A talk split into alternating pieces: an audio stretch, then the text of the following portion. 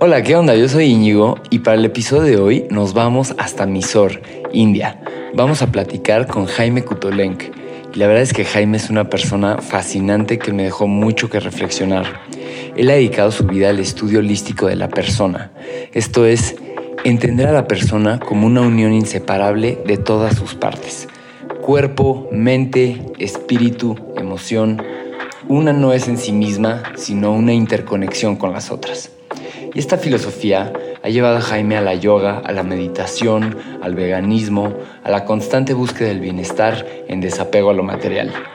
Vamos a tripear duro. Antes de empezar, les extiendo la invitación de suscribirse en tripeando.org a nuestro newsletter y que se pongan en contacto con nosotros por medio de nuestras redes sociales, Twitter, Instagram, Facebook, Tripeando Podcast. Queremos escucharte. Y bueno, arrancamos. Espero que lo disfrutes.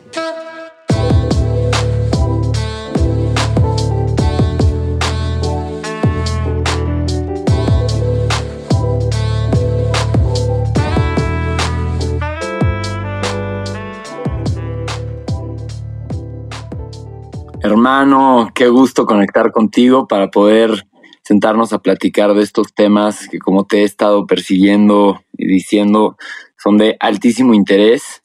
Como te decía hace rato, la misión de Tripeando es poder generar pues aprendizajes y estimular la reflexión generando contenido de impacto hacia la productividad, el saber, el bienestar y significa mucho para el proyecto tener voces, voces como la tuya. Gracias, James. ¿Cómo estás?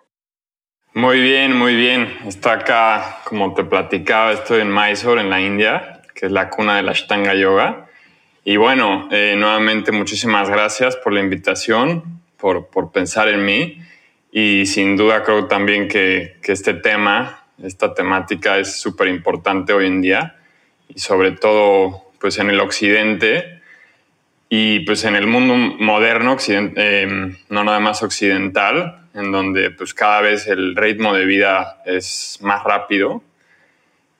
Y pues sin embargo cada vez la gente está, o sea, con todo y tener más, más acceso, por ejemplo, a comodidades o a tecnología que nos ayude a, a vivir más, más sencillamente, de alguna manera, sin embargo, cada vez pues, hay más índices de suicidio, hay más índices de depresión, la gente está menos contenta, está más nerviosa, tiene eh, burnouts, tiene crisis nerviosas, eh, conflictos, violencia y bueno, de aquí nos podemos seguir en la lista.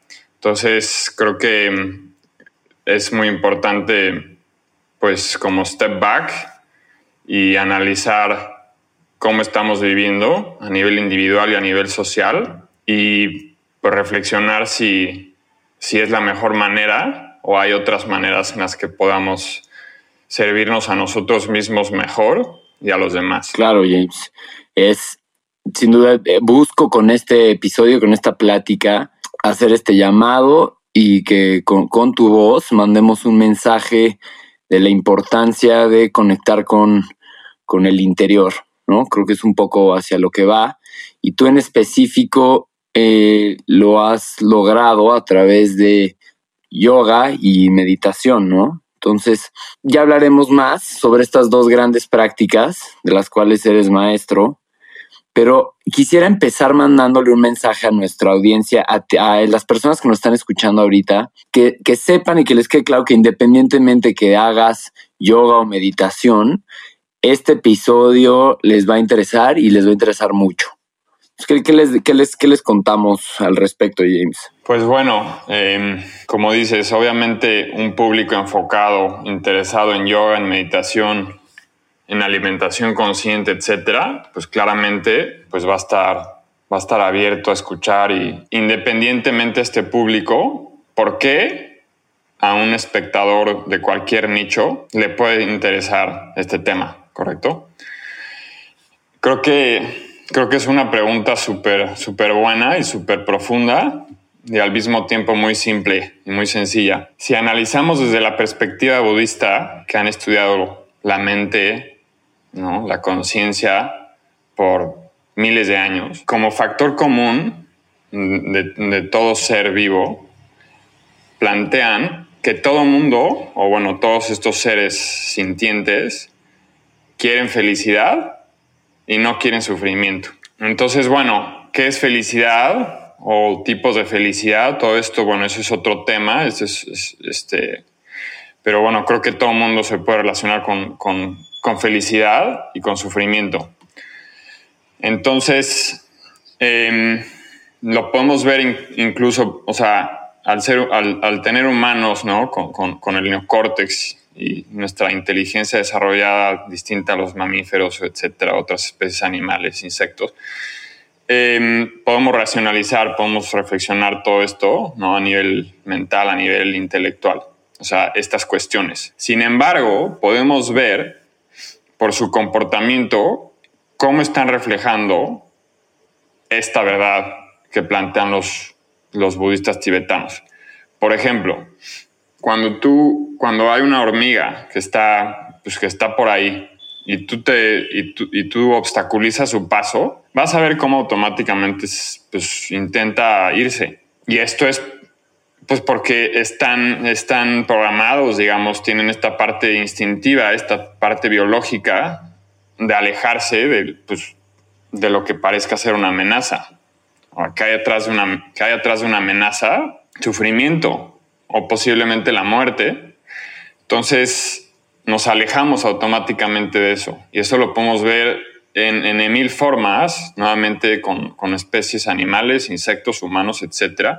Entonces, volviendo al tema de la pregunta, cualquier persona que busque alejarse del sufrimiento y que busque felicidad, le va a interesar esta plática porque está relacionado a, a esta, a, a, esta parte tan fundamental. Sí, buenísimo, que nos, nos, aplica, nos aplica a todos. Y oye, ¿qué, qué haces, qué haces en India? Eh? Ya, ya escuché por ahí un claxon que es como lo más distintivo de que efectivamente estás allá. Pero ahorita ya cerré todas las ventanas de mi casa porque con los escandalosos que son acá.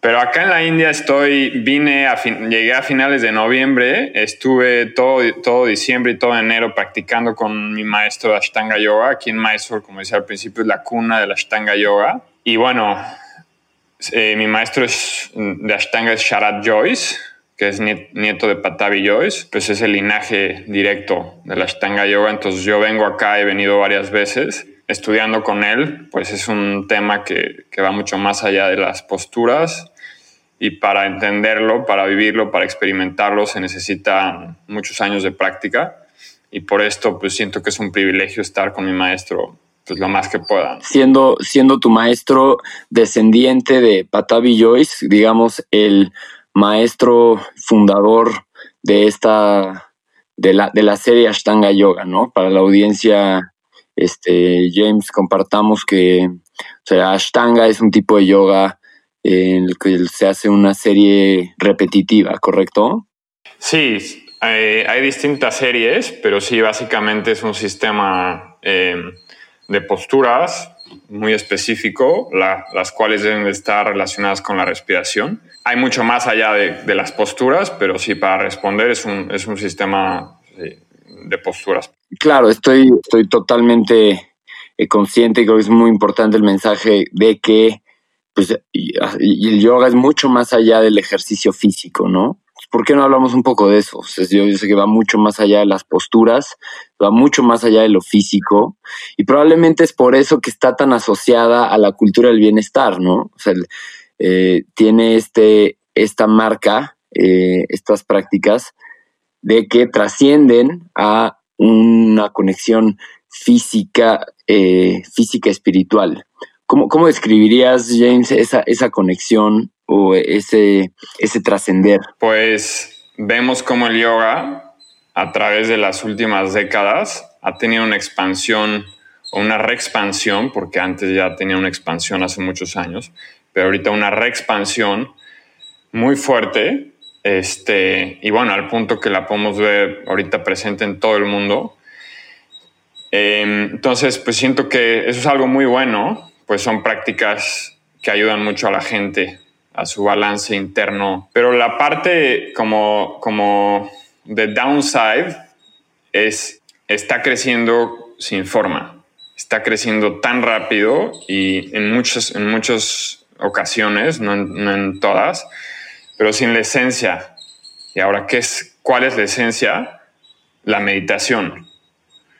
Es una, es una práctica que conlleva, que ayuda a la meditación y que ayuda a elevar nuestra conciencia, nos ayuda a evolucionar, etc. Ahorita hablo un poquito más de eso. Entonces, cuando la práctica se toma únicamente física, sin considerar los elementos más importantes de la práctica que no son físicos, entonces se puede volver en, un simple eh, ejercicio entonces simplemente es mover el cuerpo con X y Y posturas, pero hasta ahí se queda. Ahora, si integramos la, esencia del yoga, entonces ahí es donde se vuelve una práctica interna, ahí es donde trasciende de lo físico y ahí es donde, donde yo diría que la magia de estas prácticas contemplativas existe. Entonces, para, para explicarme un poquito más, Em, la práctica, bueno, en sí el yoga va mucho más allá de las posturas. Eh, las, las, posturas es únicamente una parte del yoga. Hay distintas prácticas, incluye mantras, incluye estudios. Enfocándonos a la parte de las posturas, sí es importante, puede ser una excelente entrada al mundo del yoga, em, pero en sí las posturas representan un vehículo para los otros elementos del yoga. Em, en la filosofía de la Ashtanga Yoga tenemos ocho limbs, eight limbs, o ramas, ocho ramas. Yama, niyama, en sánscrito, yama, niyama, asana, son las posturas. Pranayama, pratyahara, dharana, dhyana, samadhi. Entonces, las primeras dos Yama y Niyama son observaciones que tenemos em, de nosotros mismos hacia el mundo, hacia otros y hacia nosotros mismos. Como por ejemplo, Ahimsa, que es una de las más importantes, que también están muy presentes en el budismo tibetano. Ahimsa, que se traduce de inglés, bueno, perdón, de sánscrito a inglés como non-violence, no generar violencia a otros seres sintientes ni a nosotros mismos. Em, y después, bueno, em, Satya, truthfulness, o sea, decir la verdad a otros, a nosotros mismos, etc. Santosha, que es contentment, o sea, estar contentos con nosotros mismos, con lo que tenemos, está bueno tener, o sea, y es importante y, ayuda a tener eh, metas y objetivos, etcétera, y trabajar en esa dirección. Pero también reconocer lo que ya tenemos y estar contentos, tratar de estar contentos y agradecidos con lo que ya tenemos, que es, que es un mundo de riqueza. Y después tenemos Saucha, por ejemplo, que es eh, cleanliness, entonces, pues es, una, es, una filosofía de, limpieza tanto a nivel externo, físico, como de nuestro espacio, como a nivel interno, pensamientos, eh, palabra, etc. Entonces, bueno, esto, esto describe un poquito llamas y ni llamas, ¿no? Y después la, la, tercera rama son las asanas, que son las posturas. De ahí viene pranayama, que son ejercicios de respiración. Entonces, entonces bueno, las asanas, ahorita hablo más de las asanas, pero las asanas entre uno de los beneficios nos ayudan a preparar nuestros pulmones y nuestro sistema nervioso, nuestra mente, nuestro cuerpo, etcétera, a la práctica de pranayama, lo cual no es una práctica para, para gente que no tenga este requisito de preparación de pulmones, etcétera, sistema nervioso porque es, una práctica delicada es una práctica avanzada. Pero bueno, nos ayuda la práctica de asanas a, pranayama, que igual tiene muchos beneficios, tanto para curar enfermedades como para, para traer balance interno, emocional, mental, etcétera, tanto para elevar nuestras conciencias. Ahora, de ahí eh, vienen los otros cuatro limbs, eh, pratyahara, dharana, dhyana, samadhi. Pratyahara es sense withdrawal, Entonces es, extracción de los sentidos a nosotros mismos. Cuando, cuando queremos tener esa concentración poderla hacer sin que el mundo externo nos esté estimulando. estimulando tanto exactamente gracias al punto que se que o sea los sentidos al punto que represente eh, incapabilidad o sea esa distracción constante para enfocarnos a lo que a, los, a lo que queremos entonces sense withdrawal pero bueno entonces si si nosotros los eh, trabajamos con las primeras cuatro ramas que son con las que podemos trabajar automáticamente las últimas cuatro ramas, con el tiempo, con los años de práctica y de, devoción a, estas prácticas, se desarrollan. ¿Y, qué, hace que las asanas vayan más allá de lo físico? Te hablo un poquito del sistema de Ashtanga, que tiene algunas particularidades que no, no están en otros sistemas de yoga. La parte más importante es la respiración. Es una respiración que se llama Ujjayi Pranayama. Es una respiración específica que ayuda a, generar más oxígeno en nuestro sistema. Entonces esto ayuda a desintoxicar, o sea, el calor ayuda a liberar las toxinas del cuerpo. Y esta sangre está fluyendo caliente por todo el cuerpo, purificando los órganos internos, la sangre, el sistema nervioso, la mente, etc. Otro elemento muy importante son los drishtis. El drishti es el enfoque de la mirada en un punto fijo. Esto desarrolla mucho la concentración. Estamos entrenando la mente a enfocarse en donde nosotros queremos que se enfoque. Ahora, ¿para qué queremos la concentración? Bueno, absolutamente para todo lo que podamos y queramos y nos interesa hacer en la vida, sea externo o interno. Sin concentración no hay enfoque, no hay estudio, no hay aprendizaje. Entonces, para las prácticas internas, para poder aplicar distintas técnicas contemplativas y tener éxito en lo que estamos trabajando a través de ellas, un elemento fundamental es la concentración. Entonces, los drishtis, en el sistema de Ashtanga hay nueve drishtis, en donde enfocamos la mirada en nueve puntos distintos. Por ejemplo, en la punta de la nariz, en, en el tercer ojo, en, el lado derecho o lado izquierdo, arriba, etcétera dependiendo la asana, la postura es el enfoque. Los drishtis es una de las puertas que nos llevan más a la parte interna, a la parte sutil. El objetivo es que, lo, que tener la atención en nuestra conciencia, pero eso de una no es tan, pues no, digamos que no es tan realista. Entonces, poner la atención en nuestro cuerpo, que es eh, la parte física, es la parte gruesa que estamos todos en contacto con, es mucho más sencillo. Ahora, si estamos en la práctica de yoga, de posturas, yogasanas, y, y estamos enfocados, y nuestra mirada está en cualquier lugar que no esté enfocada, entonces en donde pones tu mirada es donde pones tu energía, es donde fluyen tus pensamientos, se puede traducir como una distracción. Los drishtis ayudan mucho a eso, ¿no? A promover la concentración y el enfoque durante la práctica a nosotros mismos. Por lo tanto, a poder observar mejor nuestras mentes, poder observar mejor lo que pasa ah, en, en, nuestro campo emocional. Y súper importante también, parte del drishti puede ser, aunque no es físico, es la respiración. Observar la respiración, eso también ayuda a enfocar la atención y la respiración es otro, es otro de los puntos muy importantes, los cuales nos pueden llevar de lo físico, del enfoque físico, a la parte interna. Siendo un elemento tan importante la, respiración, ¿no? Eh, yo habrá, habrá lugar para, para enfocarnos un poco más en eso. Pero ahorita nada más decir lo sorprendido que estoy.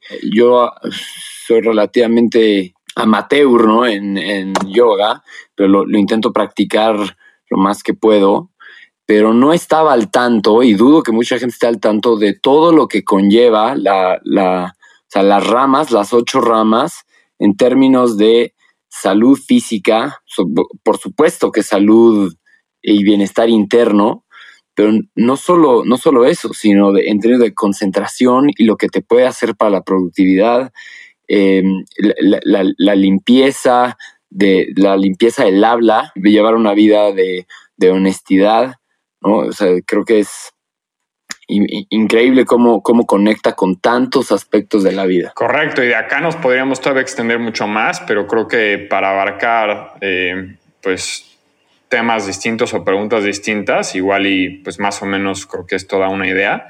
Cuando nosotros nos enfocamos en todos estos puntos, incluyendo la parte anatómica de las posturas, la secuencia de las posturas, que al final la secuencia cuando no tienes que pensar que sigue, pues ya sabes, ¿no? Es automático. Pero al final son muchos puntos en los cuales tenemos que estar concentrados. Cada movimiento tiene o una inhalación o una exhalación, que esto nos lleva al momento presente. Si nosotros estamos en un momento presente, en un momento de, en un, en un momento de observación, estamos en un momento meditativo. Entonces ahí está la clave. Y si llegan pensamientos, si llegan emociones, si llegan, etcétera, está bien. Si el elemento de meditación está presente, lo vamos a observar. Lo vamos a observar sin, sin reaccionar a, ello.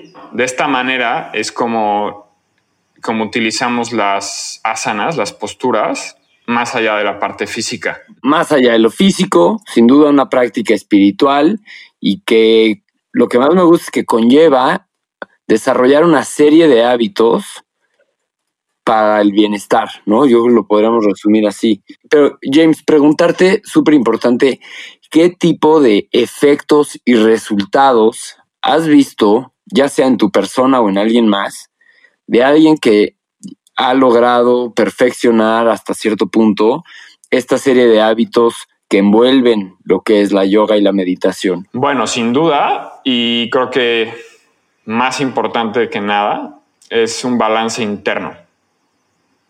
Es un balance a nivel emociones. Las emociones siempre van a estar, son parte de nosotros, pero, pero con, cierto, con cierto balance. No, no están desatadas, ¿no?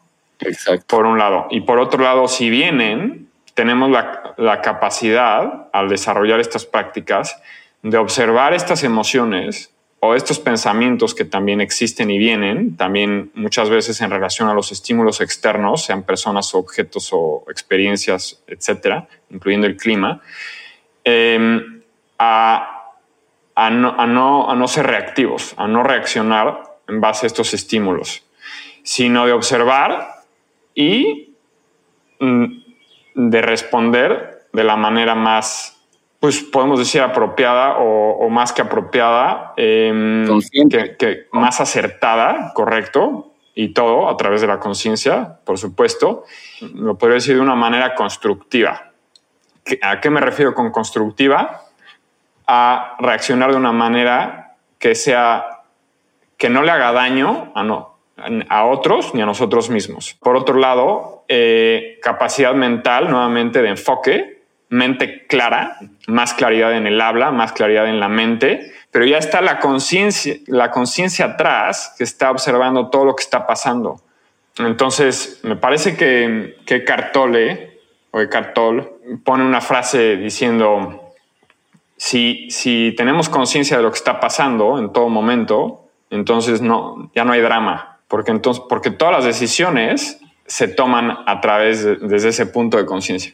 Obviamente siempre van a haber pues, cosas inesperadas o accidentes o etcétera. Es Eckhart Tolle el autor de El Poder de la Hora, ¿no? ¿A eso te refieres? Sí, exactamente. Eh, y bueno, nada más para acabar, para acabar esa pregunta, nuevamente un nivel de balance interno, este, claridad mental, etcétera, y pues un nivel más alto de paz, de tranquilidad, de satisfacción. Y en una manera más refinada, sin importar los agentes externos, que eso ahí es donde más en donde van estas prácticas, ahí es donde realmente está el néctar de estas prácticas. Es muy fácil estar contento o estar, entre comillas, feliz cuando todo va bien, pero ¿qué pasa cuando se derrumba tu mundo por, por cualquier nicho? Entonces ahí es donde son realmente importantes estas prácticas, pero no empezarlas a practicar ahí, porque va a ser mucho más difícil practicarlas, uno, y dos, estas prácticas toman mucho tiempo y mucha constancia y disciplina. Si no las cultivas poco a poco, en ese momento de caos, nuevamente, aparte de que va a ser más difícil cultivarlas, no tienes la herramienta a tu disposición. la podrás empezar a practicar, pero no está a tu disposición. Estás, estás empezando a sembrar, pero los frutos todavía no están. Contra, si tú la, practicas en, en momentos de caos o no, cuando hay un caos, que eventualmente van a haber obstáculos en el camino, etcétera, entonces la práctica está presente y, nos va a servir, ¿no? Sí, padrísimo. Es, es, una de las partes eh, que más me gustan a mí de, este tema. ¿no? Justo em, la parte de luchar por alcanzar la, la felicidad interna sin importar del, del, estímulo exterior, ¿no? Vaya superpoder que es ese. Existe como esta creencia, este estigma de que el yoga es únicamente para la gente que se puede tocar los dedos del pie, ¿no? La gente que es flexible o, o sea, que, es como para cierto tipo de gente. Esto es totalmente falso, me imagino, ¿no? Por toda la importancia y por todas las diferentes ramas de esto, el yoga aplica para cualquier persona. me da mucho gusto que, que, traigas esta pregunta porque creo que puede ayudar a romper ciertas falsas creencias o tabús, etcétera, en relación a esta práctica. La práctica de yoga es para cualquier persona, sin importar la edad, puede ser alguien joven o alguien adulto o alguien pues, adulto mayor, ¿sabes? Es para, para gente enferma, para gente sana, para gente flexible o no flexible, fuerte o no, alta, baja, etcétera, etcétera. Es para cualquier persona, excepto para un tipo de persona. para la gente floja. Para la gente floja no funciona. ¿Por qué? Porque como cualquier cosa, el elemento eh, constancia es imperativo, es fundamental y de otra manera no llegamos a nada. Nuevamente, la parte a lo mejor es que es interesante porque yo tengo estudiantes, me han llegado a decir, es que Jaime, yo no quiero hacer, o sea, yo como que no me quiero meter este, más a yoga porque pues, ya vi que no tengo flexibilidad. Eh, o, no tengo tanta fuerza. Y aquí es como, es un segundo, o sea, en primera, no se trata de eso. En primera es, usar el cuerpo, las posturas ¿no? del cuerpo, para la parte meditativa. Es lo más importante, a través de la respiración, etc.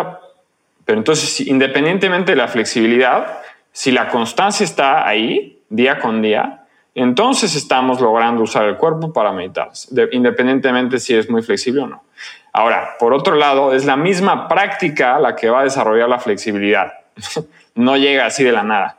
Sí hay gente que tiene tendencia más flexibles a otras, pero el grado en la cual como, como, como humanos podemos llevar nuestro cuerpo a tales niveles de flexibilidad pasa únicamente con este tipo de prácticas. De otra manera, no, no, no, no se puede. Y de la respiración, lo cual lo facilita por medio del calor. por eso es tan importante también la respiración a nivel físico, a nivel posturas. Si tú calientas tu cuerpo, lo puedes doblar. Imagínate si quieres doblar una viga gigantesca de acero la puedes doblar con calor únicamente. Si pones fuerza, o no vas a poder o se va a tronar. Entonces, por eso también correcta respiración es importante. Y pongo un paréntesis acá. Esta práctica es para que se haga, y cualquier práctica de yoga, bajo eh, las instrucciones presentes, no a través de un video o de un libro, presentes en persona, de un maestro con experiencia. De otra manera, eh, es delicado y son prácticas que hay que tener respeto y no, no puede haber una correcta transmisión de, de, enseñanza si no es, si no es en persona. ¿no? Eh, y bueno, y por otro lado, también hay gente que me dice, Jaime, es que yo estoy en una postura y, y ya estoy pensando en, en qué, a qué hora voy a ir por mis hijos a, la escuela y, y qué voy a de comer y etcétera, etcétera. Entonces, creo que el yoga no está hecho para mí porque mi mente piensa mucho o me distraigo mucho. Pero precisamente estas son las características de una mente no entrenada. No entrenada a estar enfocada a un punto fijo. Entonces tiene, tiende a distraerse todo el tiempo. Me llama mucho la atención que muy pocas veces, o creo que nunca, nadie me explicó a mí, a mi generación, de la importancia de entrenar la mente. que constantemente estamos como en el estado eh, mental del monkey mind, ¿no? Lo que le llaman la, la, mente del chango, que estás reaccionando a todo tipo de estímulos, reaccionas como, como, se, como te nace, te distraes, volteas, ¿no? Nunca nadie te dice la importancia de estar, pues el término en inglés es mindful, ¿no? Encontrar mindfulness y de, estar consciente, que es un poco lo que habla Eckhart Tolle en El Poder de la Hora, ¿no? De, de, controlar esa mente de chango y, alcanzar concentración y, conciencia de ese momento actual, ¿no?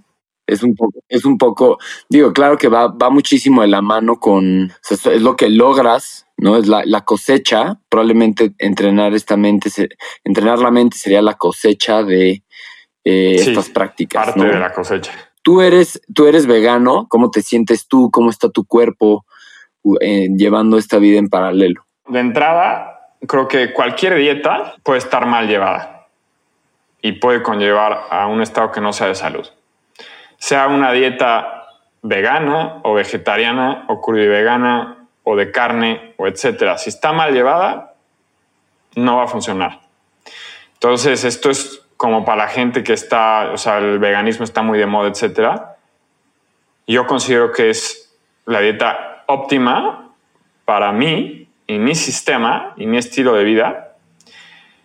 Por otro lado, creo que es difícil decir que una dieta es para todos, pero creo que es muy eh, propio o muy, muy acertado decir que dentro de las distintas dietas se pueden hacer modificaciones para que satisfagan tus necesidades personales, ya sean de constituciones físicas, psicológicas, etcétera, o de actividades. No necesita la misma energía em, una persona que está 10 horas en el día en una computadora sentada y que de ahí sube a su coche, se va a su casa, descansa y no hace ningún tipo de actividad física, a, a, un, no sé, a un albañil que está dos horas al día cargando este, piedras y tabiques y cemento y, ¿no? Em, eh, y bueno, puse dos polos, pero de ahí podemos decir un atleta o un empresario, lo que sea. O sea, hay, distintos, ¿no? Ahora, también hay distintas constituciones. Em, pero sí, yo sí creo que una dieta vegana, por ejemplo, se puede amoldar a este tipo de polos opuestos y, de personas distintas. Ahí hay que hacerlo como, eh, como a, detalle, como tailor-made, ¿no? que es para eso pues hay que tener cierto entendimiento y cierta práctica y como, como prueba y error también. Em, pero bueno, es un tema muy extenso. Una pregunta, sí, es una pregunta más específica. Sería, o sea, le entras al tema del veganismo por un tema moral y ético y a partir de, esa decisión has visto una mejora en tu cuerpo, o sea, cómo te ha ido con tu cuerpo, cómo te has sentido en términos de energía y así. Me explico, lo, lo, tomas como una decisión moral y al final te das cuenta que también te da beneficios a, tu cuerpo o no. O más bien si es un sacrificio. Hay gente que empieza por un lado, hay gente que empieza por el otro, por otro lado. Yo empecé un poquito eh, por distintas razones. Yo, yo dejé de comer carne a finales del 2012, crecí en una familia eh, como muchas familias mexicanas en donde hay carne por todos lados. Mi hermano y yo me acuerdo que nos enojábamos casi casi si un día no había carne en mi casa, que es también un tanto un reflejo de la misma carne, esa, esa irritabilidad, esa violencia tiene que ver con la carne. Y bueno, creo que es, bueno ejemplificarlo un poco. Cuando un animal va, vas a, se va a sacrificar, ellos saben, saben lo que viene. Sabe que viene cuello y viene sufrimiento. Se ponen como locos. Entonces, ¿qué pasa cuando se ponen como locos? Hay muchísima adrenalina que, que, expulsan. Entonces, la adrenalina es, es, una hormona que está, dando, que está dando el mensaje al sistema de fight or flight. ¿no? Entonces, corre o lucha por tu vida, porque está siendo amenazada. Esa adrenalina y el cortisol, ¿no? Que, o sea, eh, la hormona del estrés, que está en relación, están en el sistema de este animal pase lo que pase cuando, cuando, cuando lo van a ejecutar. Y esa es la calidad de carne que, que comemos. Entonces, una vez no va a pasar nada, pero imagínate una vez al día o dos o tres veces al día o varias veces a la semana por años y años y años y años y años. Ese, eh, ese estrés, esa hormona de estrés que está, la estamos nosotros ingiriendo, el mismo mensaje que nosotros a través de lo que comemos le estamos dando a nuestro sistema de fight or flight. ¿Y eso qué significa? Estrés, presión, enojo, ansiedad. Eh, hay muchos otros factores que tienen que ver con estas cosas, pero esto es uno de ellos. Entonces, para mí son temas que generan tanto, tanto problema y tanto sufrimiento que, pues, ¿para qué jugar con fuego? Pero bueno, eh, respondiendo las, las razones para mí. Una, claramente, y probablemente la más importante, yo no creo que sea justo y que sea válido y que sea correcto y que sea ahimsa, nuevamente, non-violence, utilizar nuestro, nuestra capacidad intelectual como humanos para abusar de otras especies humanas para nuestro uso y satisfacción. La mayor parte de la población que tiene acceso a, comida, eh, tenemos acceso a fuentes em, no animales para perfectamente nutrirnos, pero el punto es que, bueno, yo no creo que sea que, que que para únicamente nuestro placer sensorial esté correcto sacrificar a otros animales sintientes con emociones cuando tenemos otras fuentes de alimento. Entonces, esto es para mí lo más importante. Ahora, por otra parte, nuestra salud física, emocional, mental, etcétera, y cómo es perjudicada a través de la, del, consumo de carne. Bueno, por un lado, por todo, por todo lo que acabo de explicar. Por otro lado, hoy en día el acceso que tenemos en general en las ciudades desarrolladas, etcétera, a la carne es de muy mala calidad.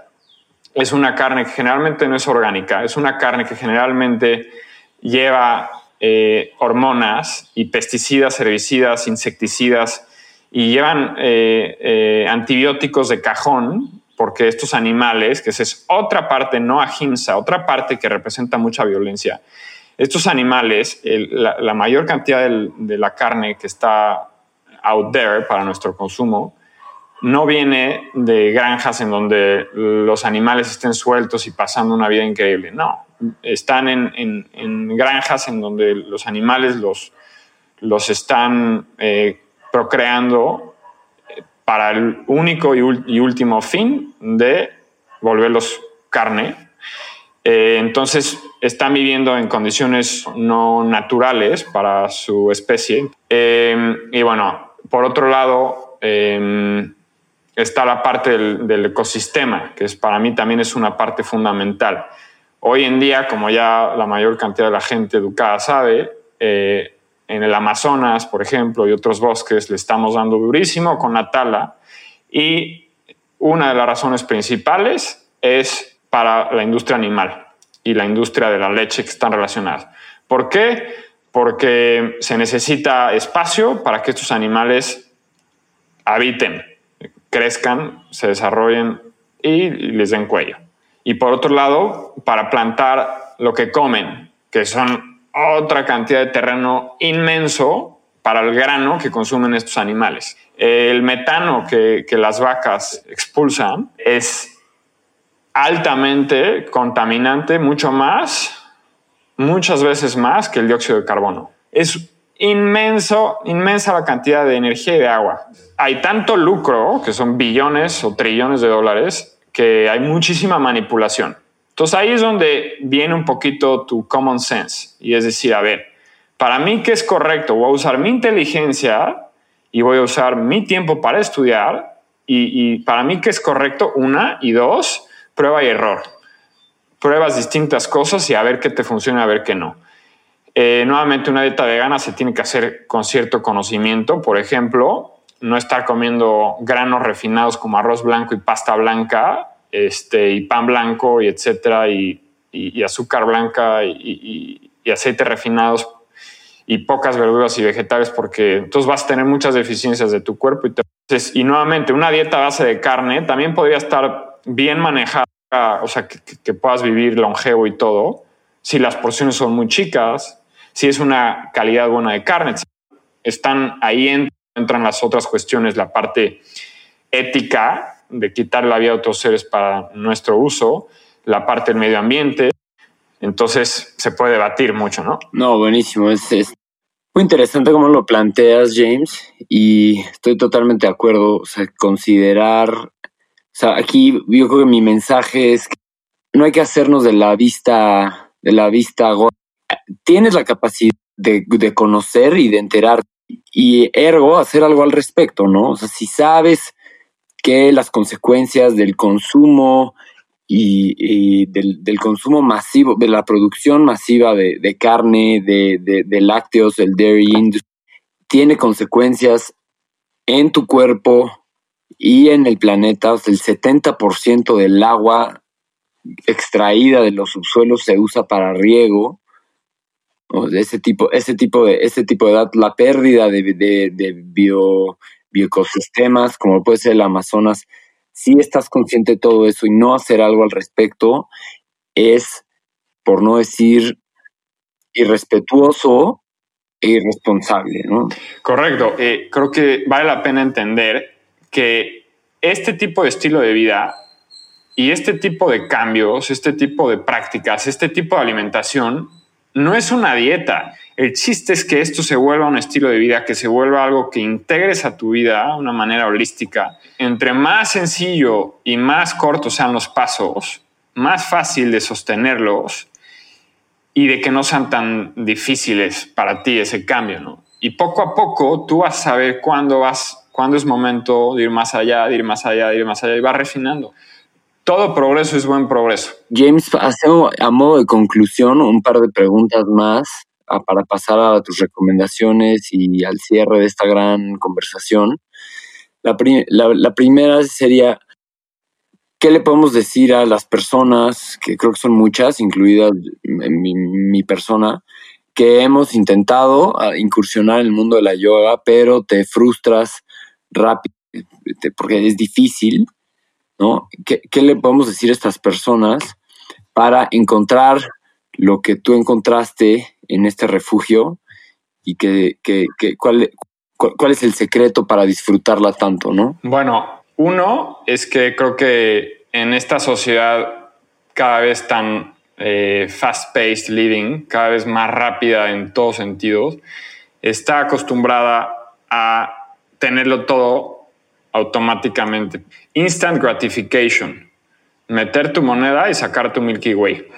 Pues muchas cosas requieren de, pues de tiempo y requieren de un proceso de adaptación, de desarrollo, de entendimiento.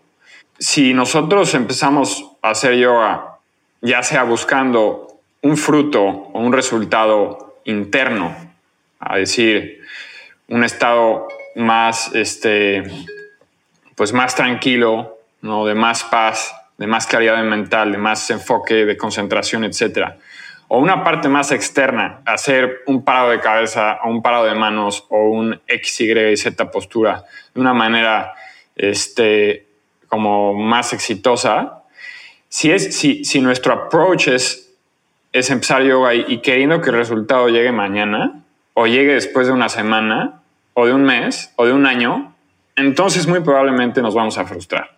Eso por un lado. Y por otro lado, también creo que muchas veces, pues sí, a lo mejor mucha gente lleva haciendo este, yoga 10 años, pero haciéndolo una vez al mes.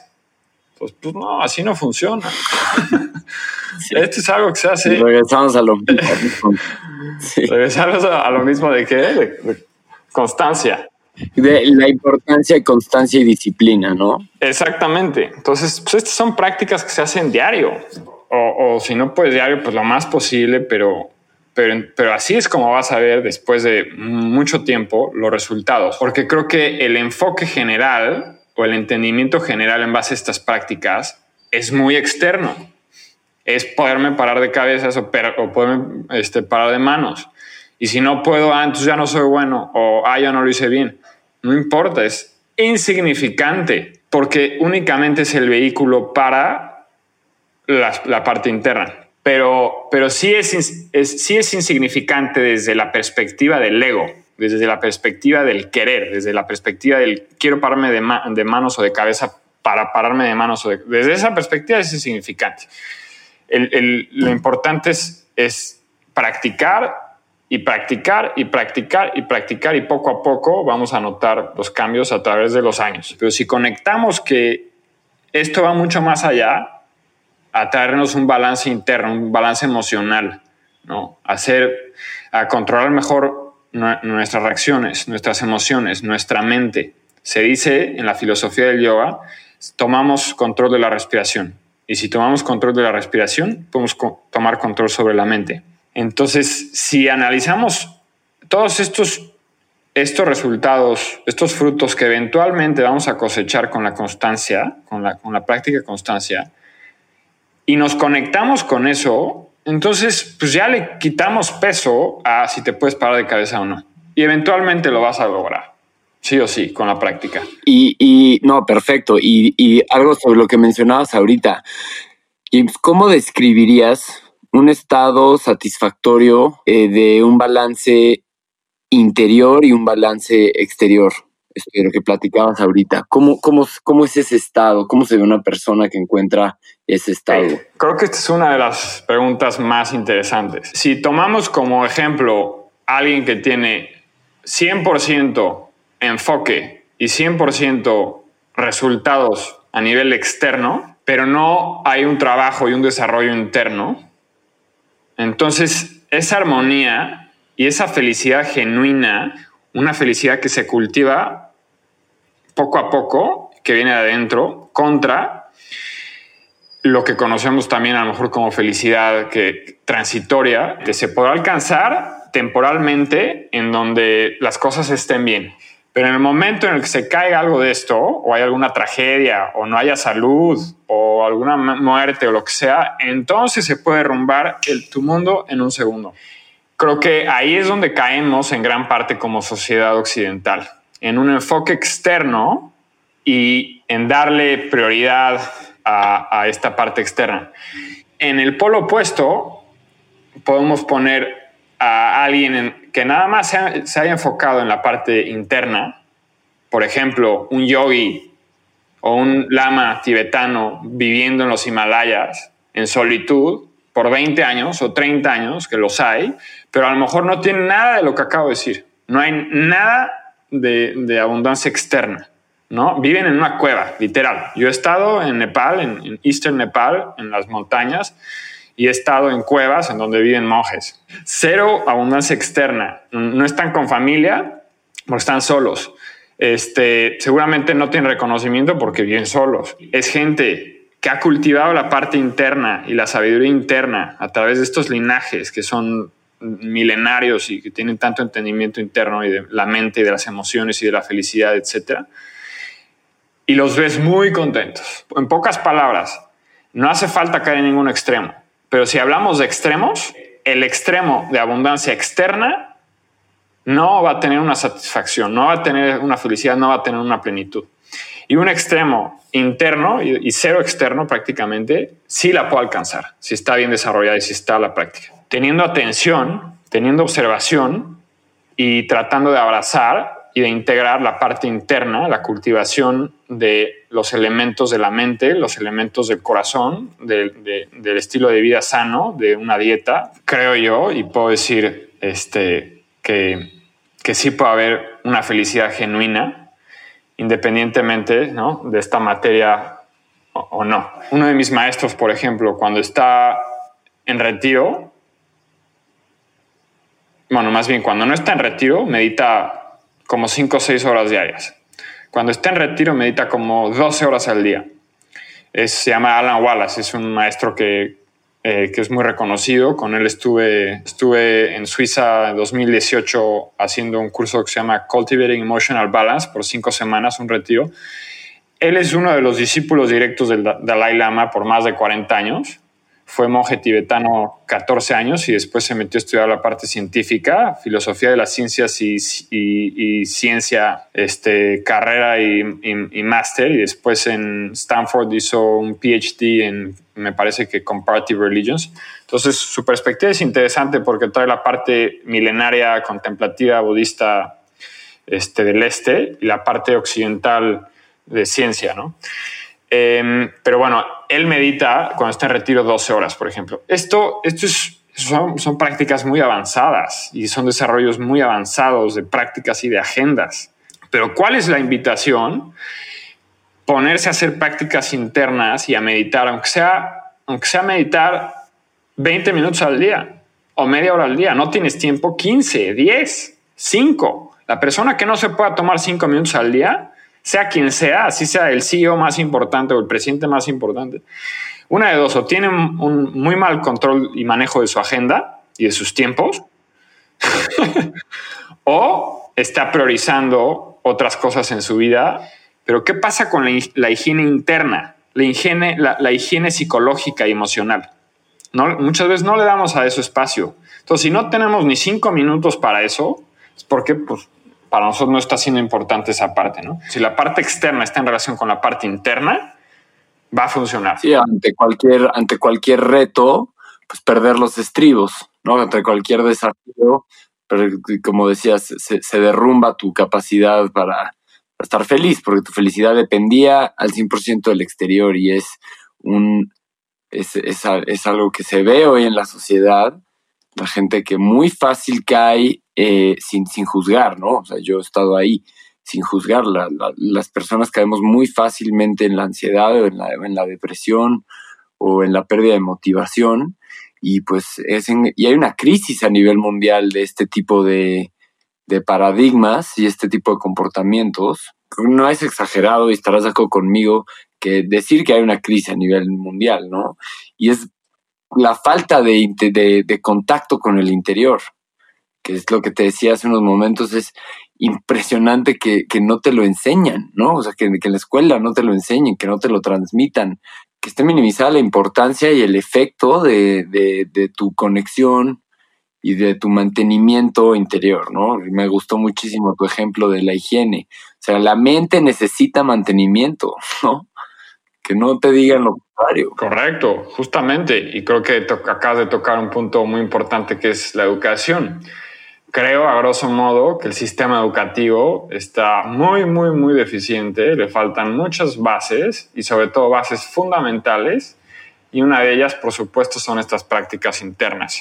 Si queremos sobrevivir como especie, no nada más evolucionar, bueno, sobrevivir para evolucionar, es un sí o sí eh, que tengamos una relación armoniosa con el mundo, con el planeta, con el ecosistema. Y para poderlo hacer, sí o sí, tenemos que tener una relación armoniosa con los demás. Y para poderlo hacer con nosotros mismos.